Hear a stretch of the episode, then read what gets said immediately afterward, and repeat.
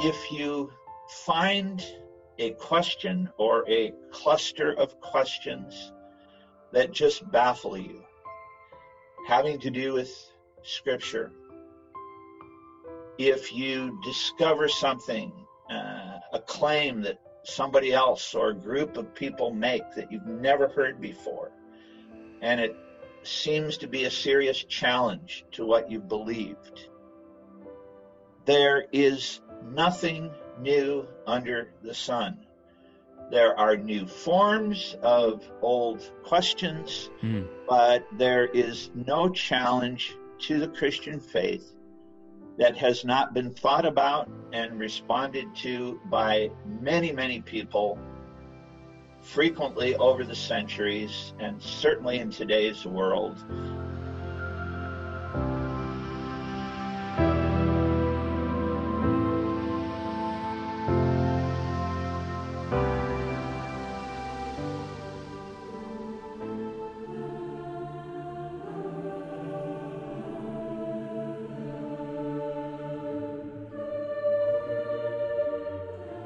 The late biblical scholar F. F. Bruce noted, quote, "At the beginning of its existence, the Christian church found itself equipped with a book, a collection of sacred scriptures which it inherited.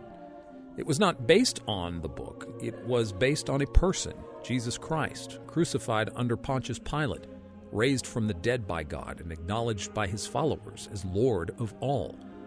But the book bore witness to him. In this role they found it indispensable. At the same time, they found the record of his life and teaching, his suffering and triumph, indispensable to their understanding of the book. In this, they were but following a precedent established by Jesus himself. Throughout his ministry, he appealed to the Scriptures." End quote.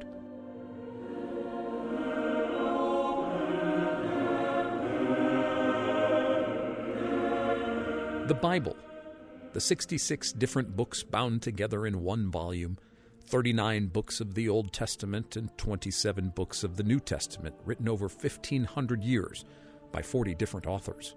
There is nothing like it in the world.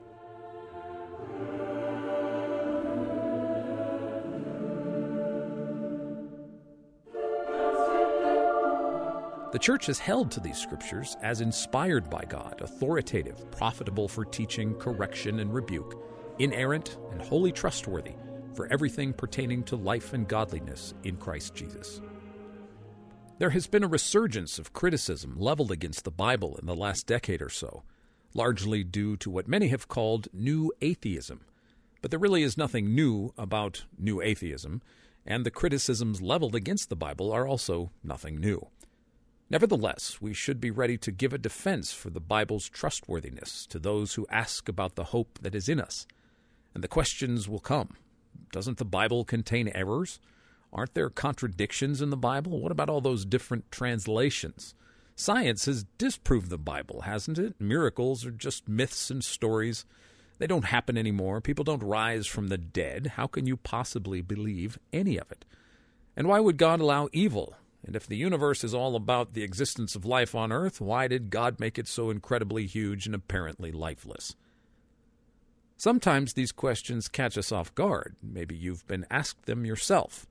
We don't feel prepared to answer them. Maybe we don't have good answers ourselves. We aren't Bible scholars, historians, or scientists. And for some, these questions often make it tempting to walk away from Christianity altogether.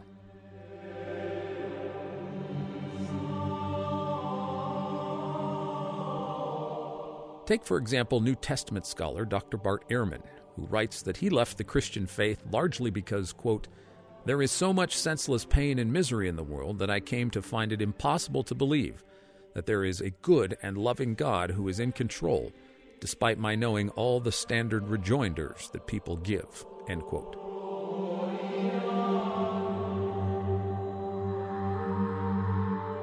Add to this the difficulty of modern historical critical scholarship of the Bible, which casts doubt on the historicity and reliability of Scripture. As Ehrman claims, quote, "If the findings of historical criticism are right, then some kinds of theological claims are certainly to be judged as inadequate and wrong-headed, It would be impossible, I should think, to argue that the Bible is a unified whole, inerrant in all its parts, inspired by God in every way." End quote.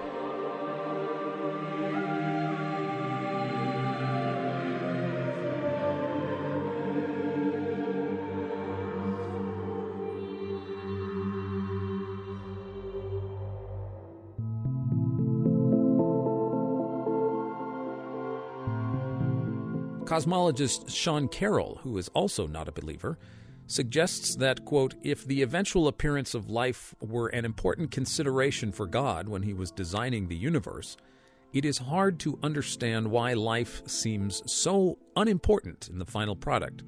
We live in a galaxy with more than 100 billion stars, in a universe with more than 100 billion galaxies. All of this splendor is completely superfluous as far as life is concerned. End quote.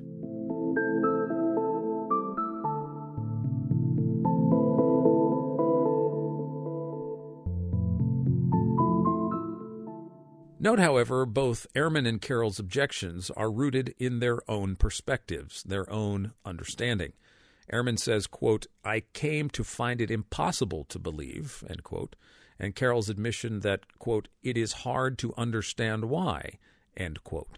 Their scholarly credentials, nevertheless, make their objections seem more credible. The problem of evil and the vastness of the cosmos seem to Ehrman and Carroll as insurmountable difficulties for believing in God. But Scripture tells us that the one who created the cosmos was himself a man of sorrows, who took the form of a slave and was despised, rejected, and eventually put to death. He created the cosmos not for the centrality of human life on earth, but for his glory.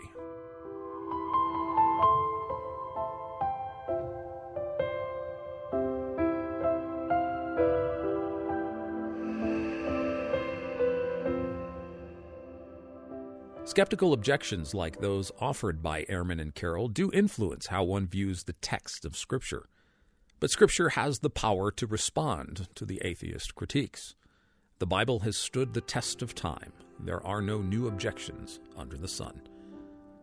As Hebrews 4:12 says, "For the word of God is living and active and sharper than any two-edged sword, and piercing as far as the division of soul and spirit, of both joints and marrow, able to judge the thoughts and intentions of the heart."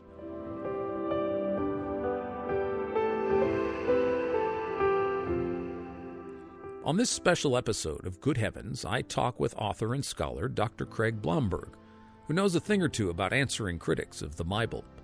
Our conversation focuses on his very helpful and down-to-earth book, Can We Still Believe the Bible? An Evangelical Engagement with Contemporary Questions. Dr. Blomberg is Distinguished Professor of New Testament at Denver Seminary in Littleton, Colorado. He holds a B.A. from Augustana College in Rock Island, Illinois, an M.A. from Trinity Evangelical Divinity School in Deerfield, Illinois, and a Ph.D. from the University of Aberdeen, Scotland. Dr. Blomberg is the author of 15 books and has co-authored or co-edited 10 more, along with more than 150 journal articles and chapters in multi-authored works. His books include 4 on the historical reliability and interpretation of parts or all of the Bible, especially the Gospels, 2 on interpreting and preaching in the parables, 3 commentaries on Matthew, 1 Corinthians, and James, a textbook on Jesus and the Gospels, and another on Acts through Revelation, a handbook on exegetical method, a New Testament theology, and 3 books on material possessions in the Bible. He is a member of the Committee on Bible Translation for the New International Version and of the committee tasked with producing the 35th anniversary edition of the NIV Study Bible to be released in 2020. Well, you have quite a compendium of books that you have written, and very well written. We're going to be talking today about your book, Can We Still Believe the Bible? An Evangelical Engagement with Contemporary Questions. And you have 6 excellent chapters about big arguments and in-house debates of things that are brought up in higher biblical criticism in the circles in which you travel. So first of all, I wanted to start simply with an observation you make about sort of an anti-supernaturalistic bias in critical scholarship today. Can you explain what is that? What's going on there?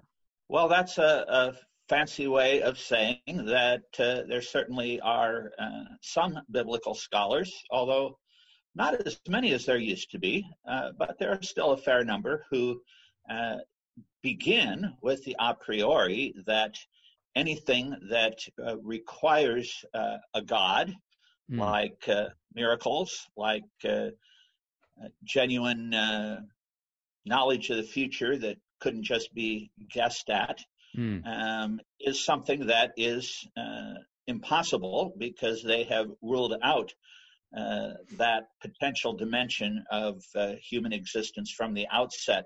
So then when you get to passages like that, obviously you have to come up with some other explanations other than what the church has historically held. Mm-hmm. You talk about, in chapter 6, you bring this up, do the miracles, the supernatural nature of Scripture, do the miracles make the Bible mythical? And in your research, how would you differentiate between a mythical miracle and the kind of supernatural miracle act that you see recorded in the pages of Scripture? What are your primary differences that you see there? Most people use the word myth to mean simply something that didn't happen, and therefore a story that is fictitious. It may be invented to illustrate some truth about the nature of life and human existence, but what's described as having happened didn't really ever happen. So Jesus and a lot of the Old Testament gets compared to a lot of the more ancient myths. It's a common atheistic objection, as you say, that myth means, in their vernacular, myth means something didn't happen. The New Testament talks about Jesus, especially in John. I've been reading your book in parallel with this one about signs, the samions, the signs in John. Right.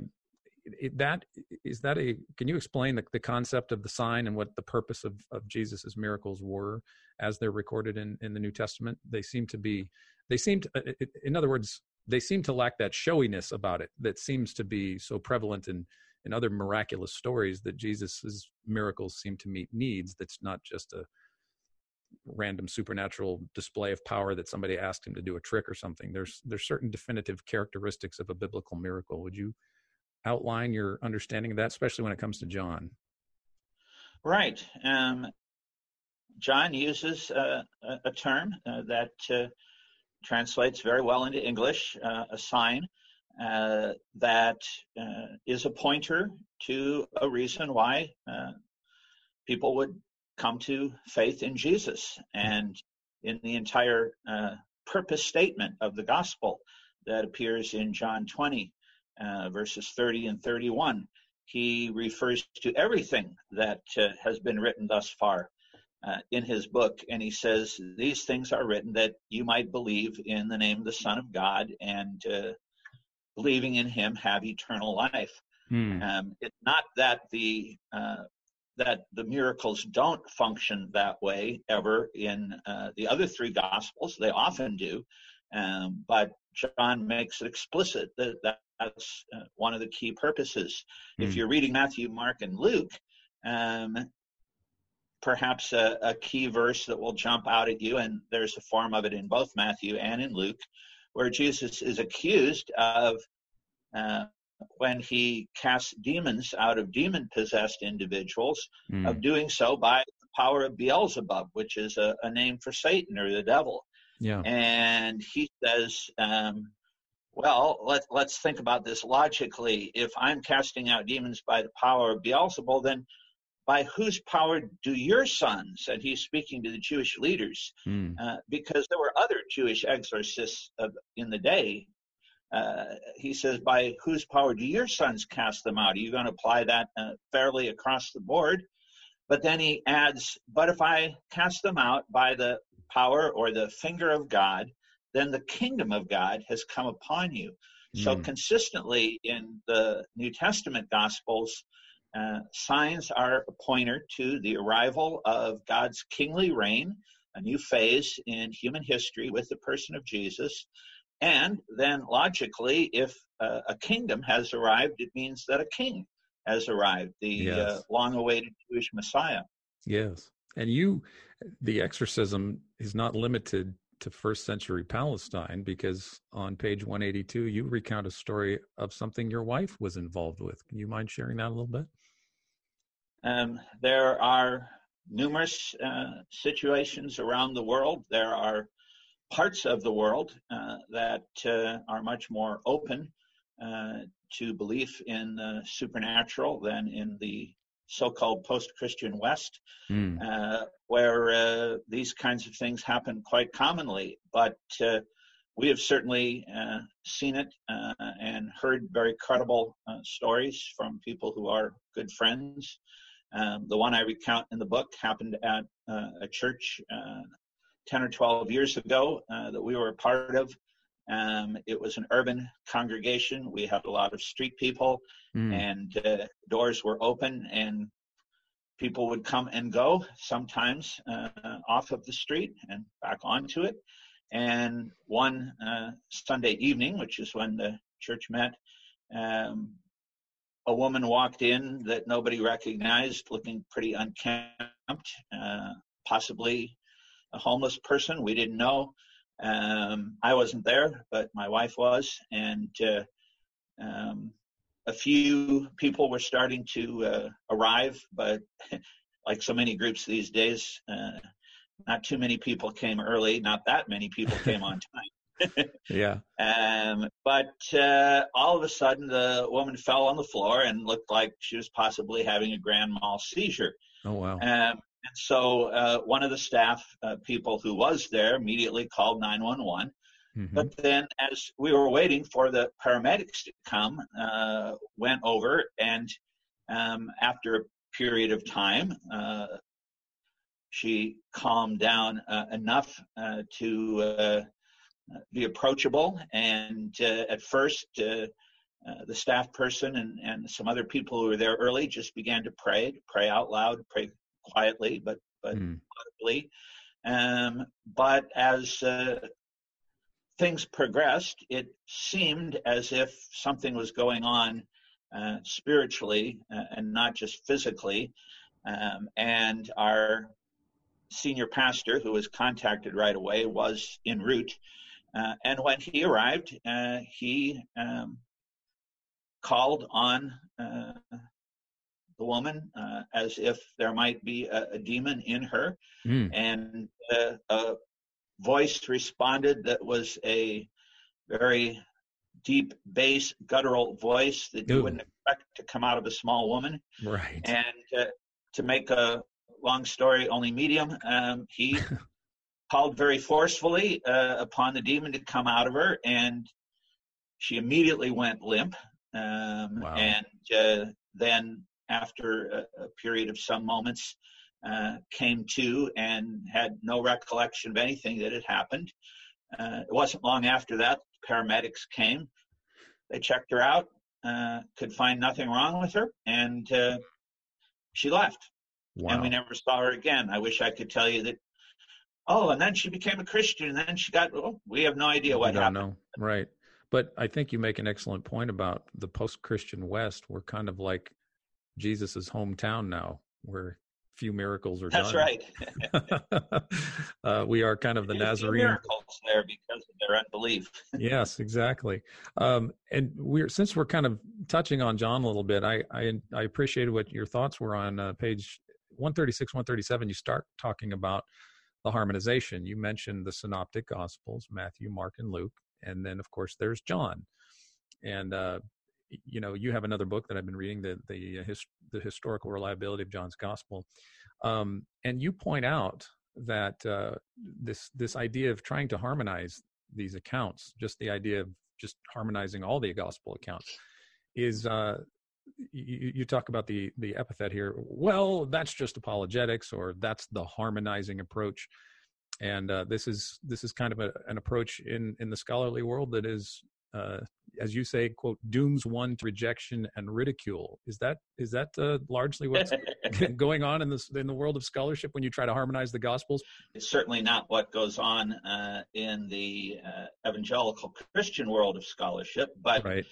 In the broader academic guild, there is a sense that taking what at first glance appear to be quite different Gospels or portions of the Gospels and explain them as each parts of a larger whole or a larger narrative, understandably, because some people over the centuries have come up with some very fanciful reconstructions. Sure. But on the other hand, there are times when two people narrating the same event, whether they're formal historians or eyewitnesses to a traffic accident, mm-hmm. are going to highlight different things that they saw that are, in fact, both parts of the whole story of things that did happen.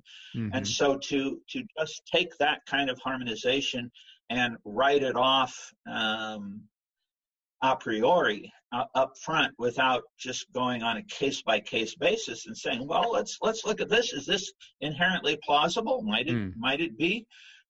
Sometimes it might be. Other times it may be foolish. Okay. So there is an acceptable, you're not just doing apologetics when you're offering, the church has done this ever since the scriptures have been extant, that we have been trying to create possible ways in which these things can be harmonized. I think you point out elsewhere that it would be problematic if Jesus only ever said these things once, right? That's right.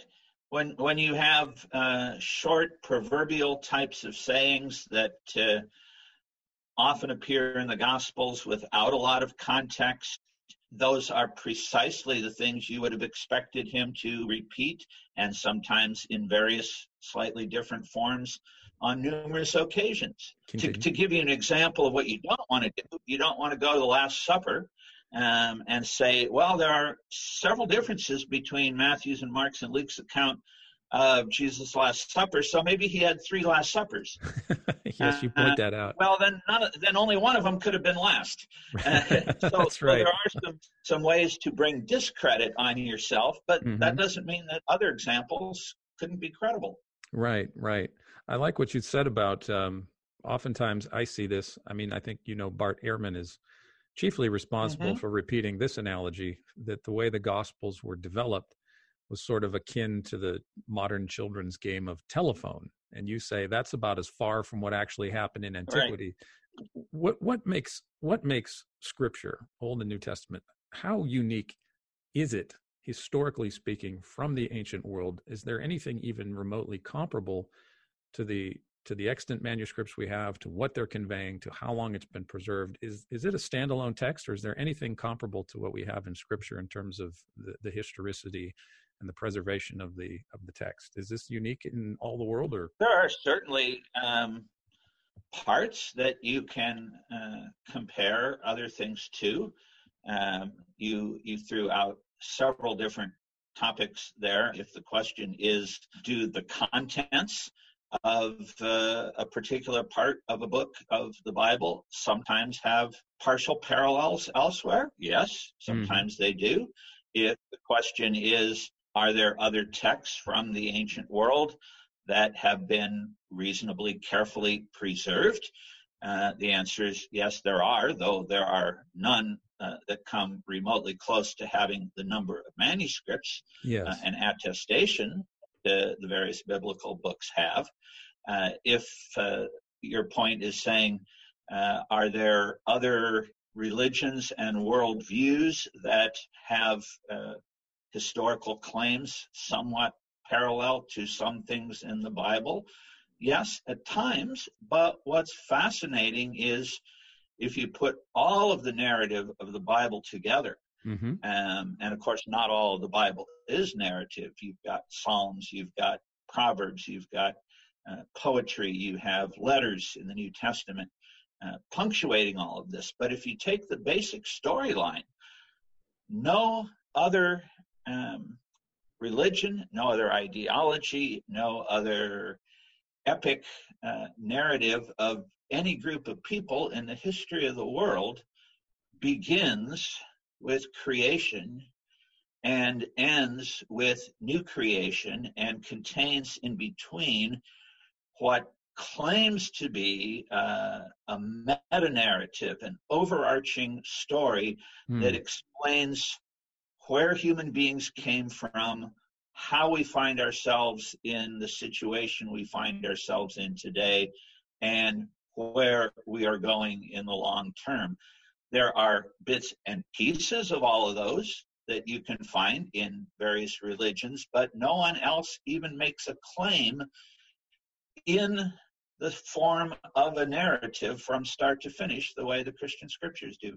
That is fantastic, and that's the uniqueness of what we have in the scriptures, and that was the point of my question, that in terms of a narrative. And there's no, like a lot of the ancient Near Eastern narratives, you don't have a theophany in scripture. You don't have a development of where God came from.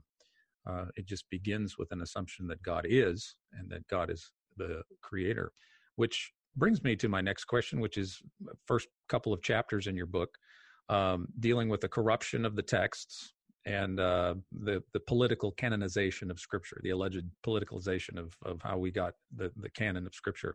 So first, briefly, if you could address, I know Ehrman brings up that point of how many hundreds of thousands of errors or differences that there are, maybe not errors, but the differences, kind of address that big number that you talk about in the beginning. And then maybe move on to, briefly the canon and how we got the canon. There is a brand new book that has come out within the last couple of weeks with InterVarsity Press that I wish had come out early enough for me to have utilized it, called The Myths and Mistakes of New Testament Textual Criticism. I've seen it. One of the co-editors is on staff here at Tyndale House, and I've gotten to know him.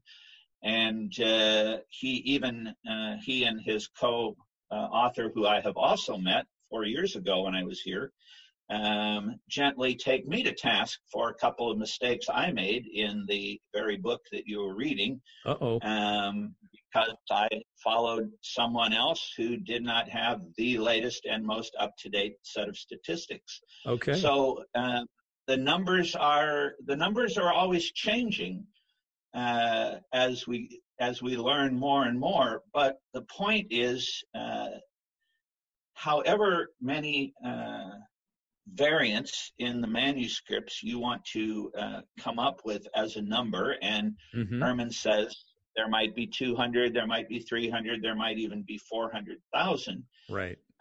First of all, you have to realize that those are scattered among probably more than 5,000 Greek manuscripts, and probably well more than double that number in ancient translations into other languages. And then on top of that, the number is exceeded by thousands when you find quotations in early Christian writers.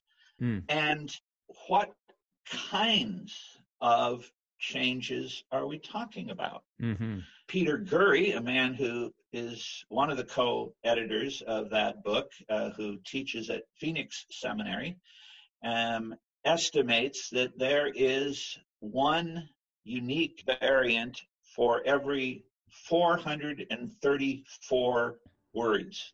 Wow.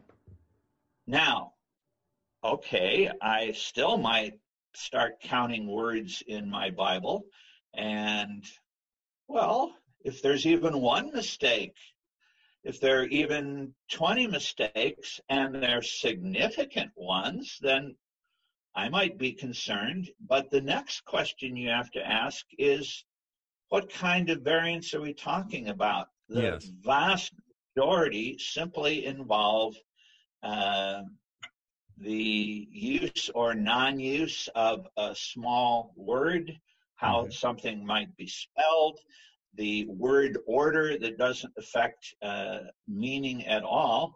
And in fact, students who go to major Christian seminaries and theological colleges around the world sometimes will be required, and will always have the opportunity to study a little bit from the Greek New Testaments that have been published, the modern standard editions, and there will be numerous footnotes to the most significant variants. There are about 1,500 or so roughly in the United Bible Society's very standard edition of the Greek New Testament.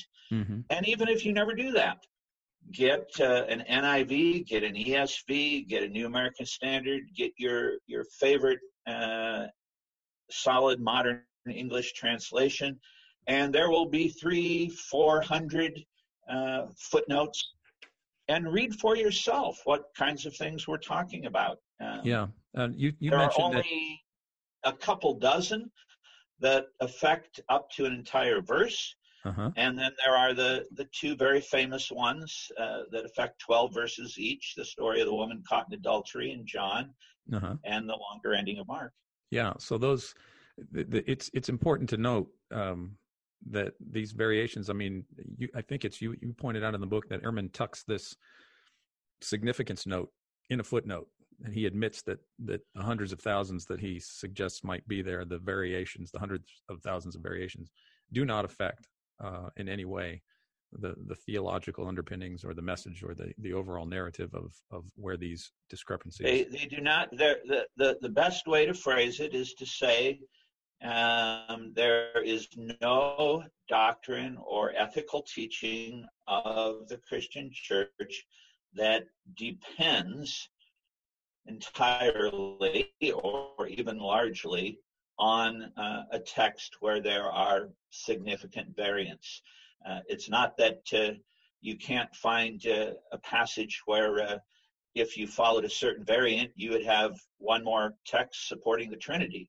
But the oldest and most reliable texts don't have it. The point is simply that whatever you do with that debate in that passage, there are plenty of other undisputed passages that teach the Trinity.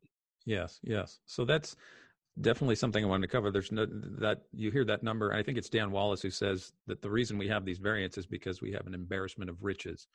That's right. There's no other document from antiquity with as many extant copies as we have of the New Testament or the Scriptures in general.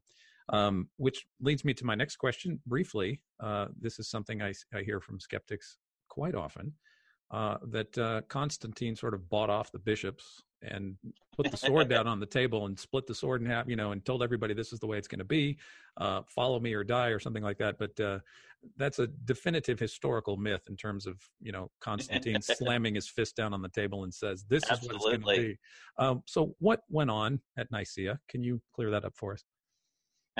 Very little having to do with the choice of the books of the Bible. You actually have to go to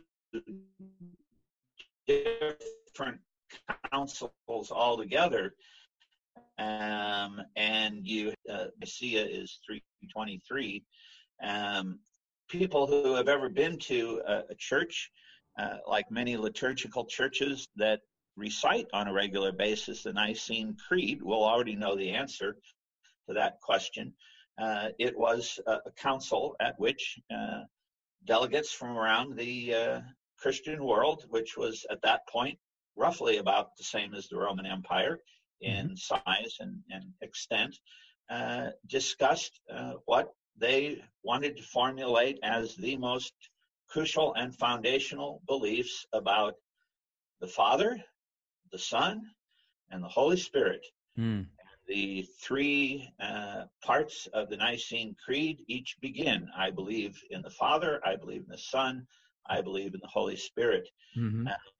One of the remarkable testimonies to the power of popular fiction in this century is that it would be very difficult for you to find any published work prior to 2003 that ever made the claim that Nicaea had anything to do with the canon of Scripture.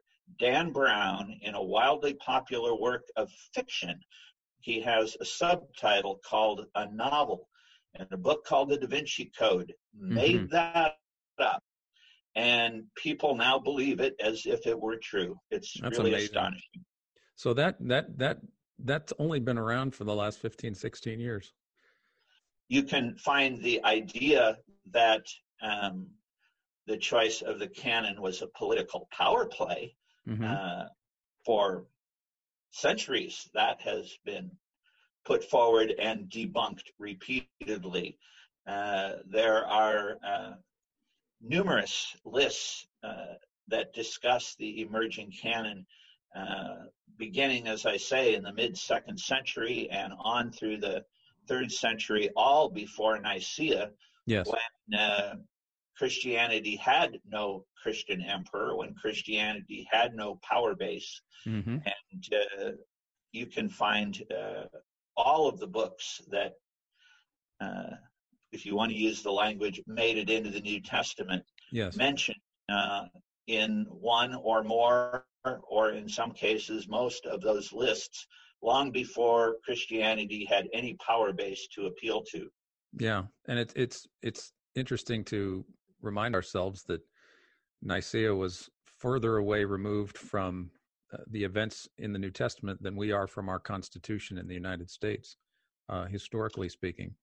So the books that we have today were pretty much in circulation by the time of the council, widely circulated and widely believed to be authoritative in terms of doctrine and everything. So it was not a, let's figure out what books are going to go into the Bible council at all. So fantastic. Thank you for that. It's a nice, concise clearing up of that that myth, which brings me to another issue that you bring up briefly in your book. You talk about anachronistic methodologies that are applied to modern biblical exegesis. So in other words, to uncomplicate that language, that means that we're applying modern literary conceptions, a lot of which I think you make an excellent point about the scientific precision of our culture and the way we know, right, epistemologically, that we're very exact when it comes to numbers and exact quotations in newspapers and magazines and footnotes. And we are very exact when it comes to our literature and our knowledge.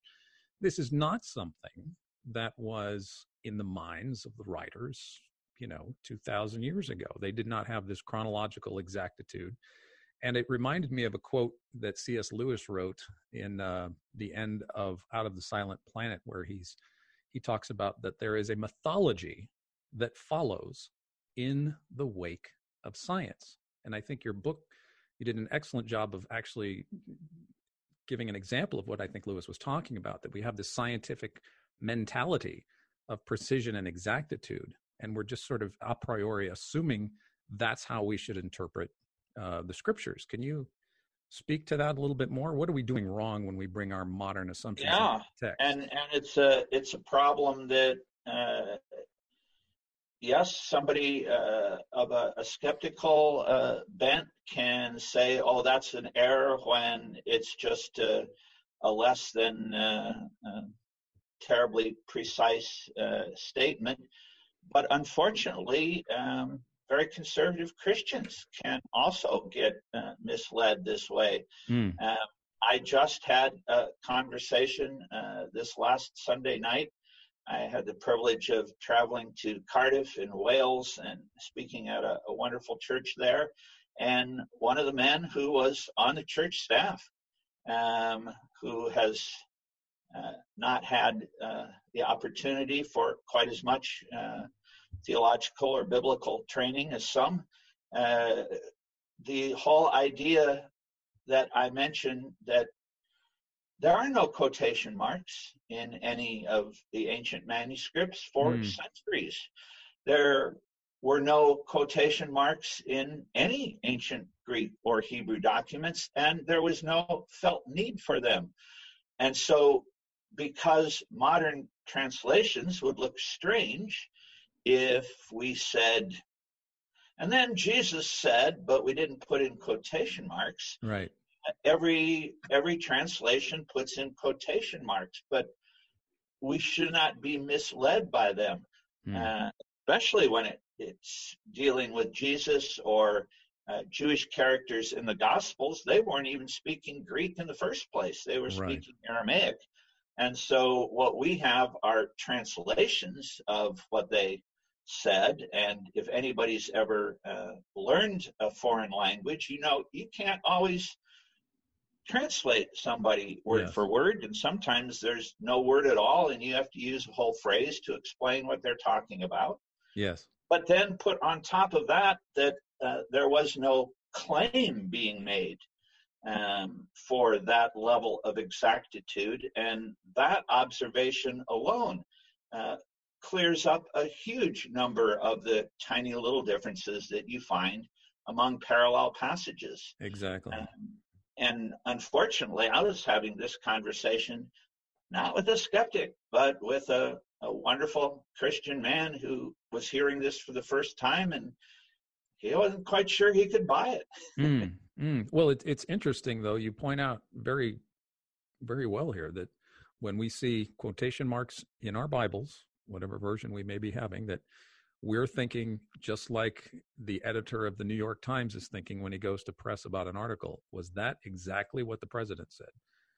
Verbatim, word for word. So there's this distinction between, you know, our modern conceptual understanding. If I'm reading a text, this is a quote, this must be the exact word for word things that Jesus said, rather than it being an approximation, which a lot of people, and I think you point out in your book, a lot of people raised in a particular evangelical tradition or non-evangelical tradition or a very strict denomination are so literal on the exactitude that when they hear the argument that you present, this is enough for a lot of people to just sort of start questioning Christianity or just maybe walk away from it altogether. But that's tragically unnecessary because of the fluidity of the writers. Do you believe that the New Testament writers in that genre and that time period and what they were doing, they were okay with sort of the, I think there's two terms I'm not terribly familiar with, ipsissima verba, right,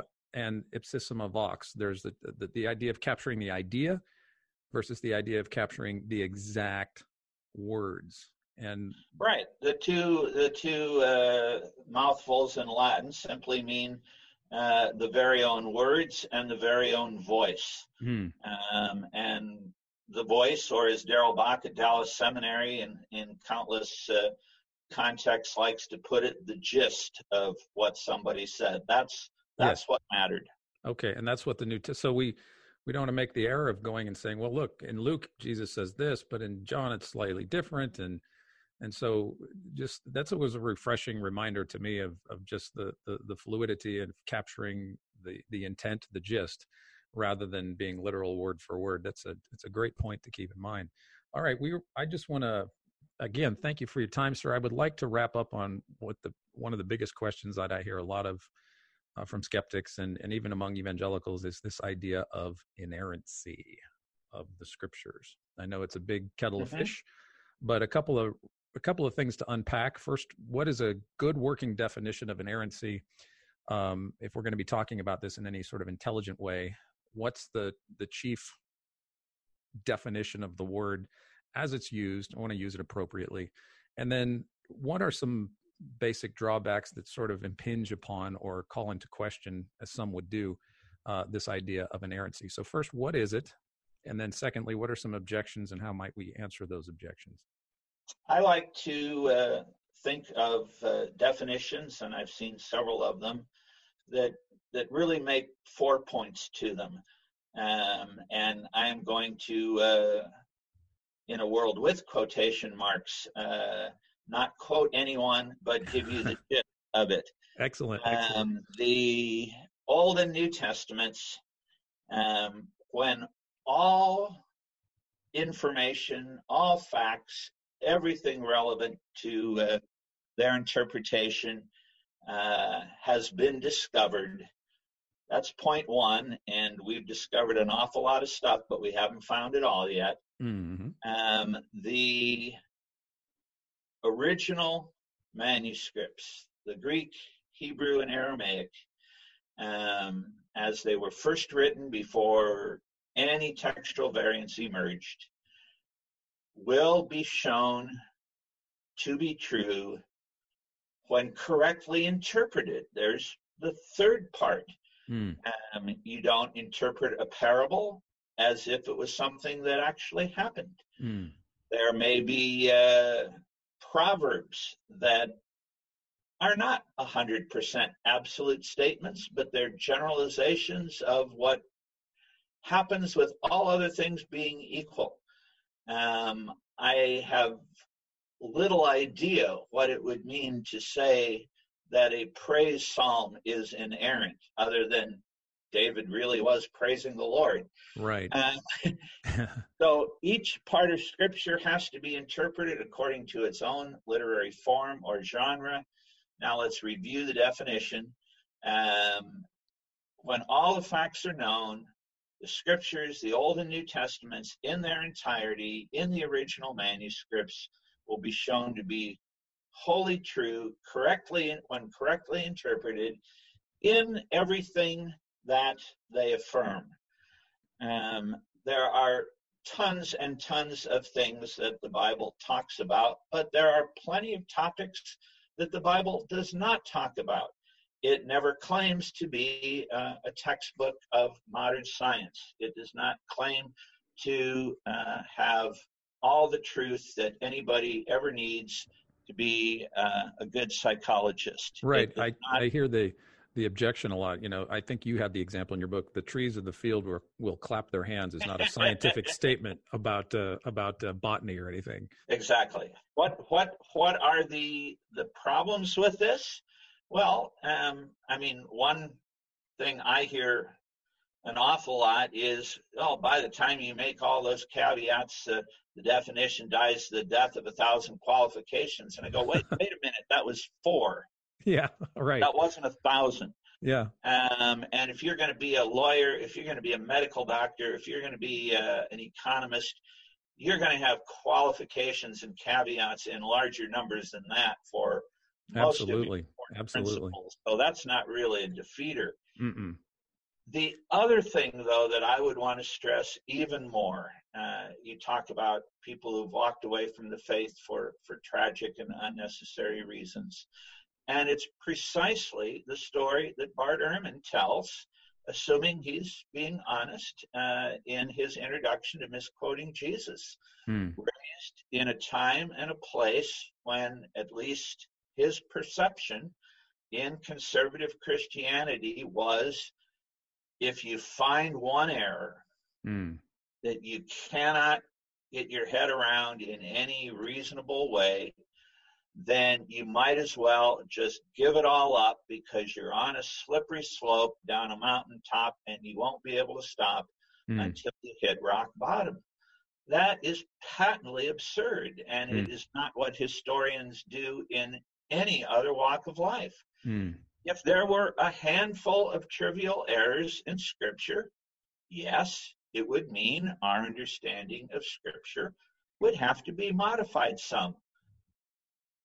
My own daughter, at one point when she was much younger, wrestling with some of these things, once asked me, "Daddy, how much of Scripture do you think has to be true for Christianity to be true?" Hmm. And I gave her the answer that I learned in seminary from the eminently respectable and conservative Don Carson, who said, the more something is central to the Bible storyline, the more important it is. Mm.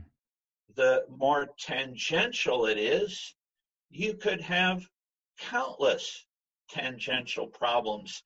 But if the story of God creating humanity good, human sinning, a plan of redemption beginning with Abraham and his descendants, and the major contours of the story of the history of Israel in the Old Testament, culminating in the coming of that longed-for liberator Jesus, the major events of the Gospels and the book of Acts, the autobiographical parts of the letters of Paul, and that there really will be new heavens and new earth one day and a judgment day for all humanity, you have Christianity.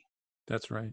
And I don't care whether Goliath was 9'6" or 6'6". He fell. With a big crash. It was a big crash, right? And it sums up what you just said was kind of a restatement of what you say on page 134 and 135.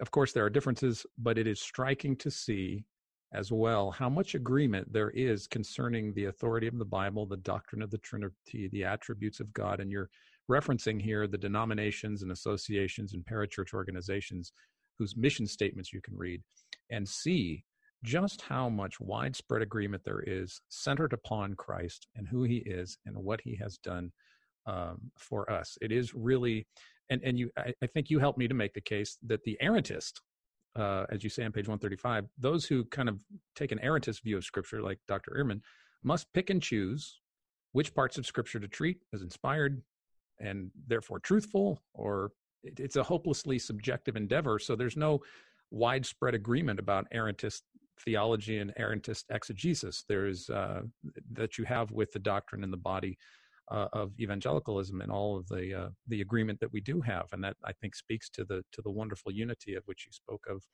early about the narrative and the uniqueness of Scripture. So, thank you, Dr. Blomberg, so much for your insights and your wisdom and a wonderfully written book that I have been inspired to reconsider a lot of these issues myself. It's helping me to grapple and deepen my faith, so I appreciate it. Is there any last words of wisdom or anything? I'm going to add, you'll appreciate this, and it's kind of a humorous question. What's the best translation of the Bible? I read that in your book. So can you speak to that? I mean, there's a lot of multiple English translations, and I know that was kind of a cheeky question based on what you were writing in your book, but you make the point. The best English translation for English language speakers depends entirely on your purpose and on your audience. So what I like to do when people ask me that question is to say the best translation for what context, for what purpose. Right. You are doing serious study, painstaking research, but have neither the facility with the original languages nor an ability to figure out which writer you trust who does refer to those languages, then you want what is often called a formally equivalent translation. The New American Standard Bible, the English Standard Version, the New Revised Standard Version are probably the three most widely known and used in that category. If you are a young person and you are ready for more than a story Bible and a picture book, or if you are an adult who, for whatever reason, has not had the chance or ability to learn to read English well, or if you are somebody who's learning English as a second language, then you most definitely want what is often called a dynamically equivalent translation that prioritizes readability above everything else. And the New Living Translation is by far the best-selling of the contemporary options there. For a broad cross-section of the kind of people that show up in a typical church that's large enough to have people of lots of different ages and educational backgrounds and classes, socioeconomic brackets, you want what is sometimes called an optimally equivalent translation that tries to come out with the best possible balance in each passage between being literal but also being clear, and a translation like the NIV, the New International Version, the Christian Standard Bible, used to be the Holman Christian Standard Bible, and the New Common English Bible are maybe the three best examples of that. Okay. What would be one word of wisdom at the end of it all to leave with people?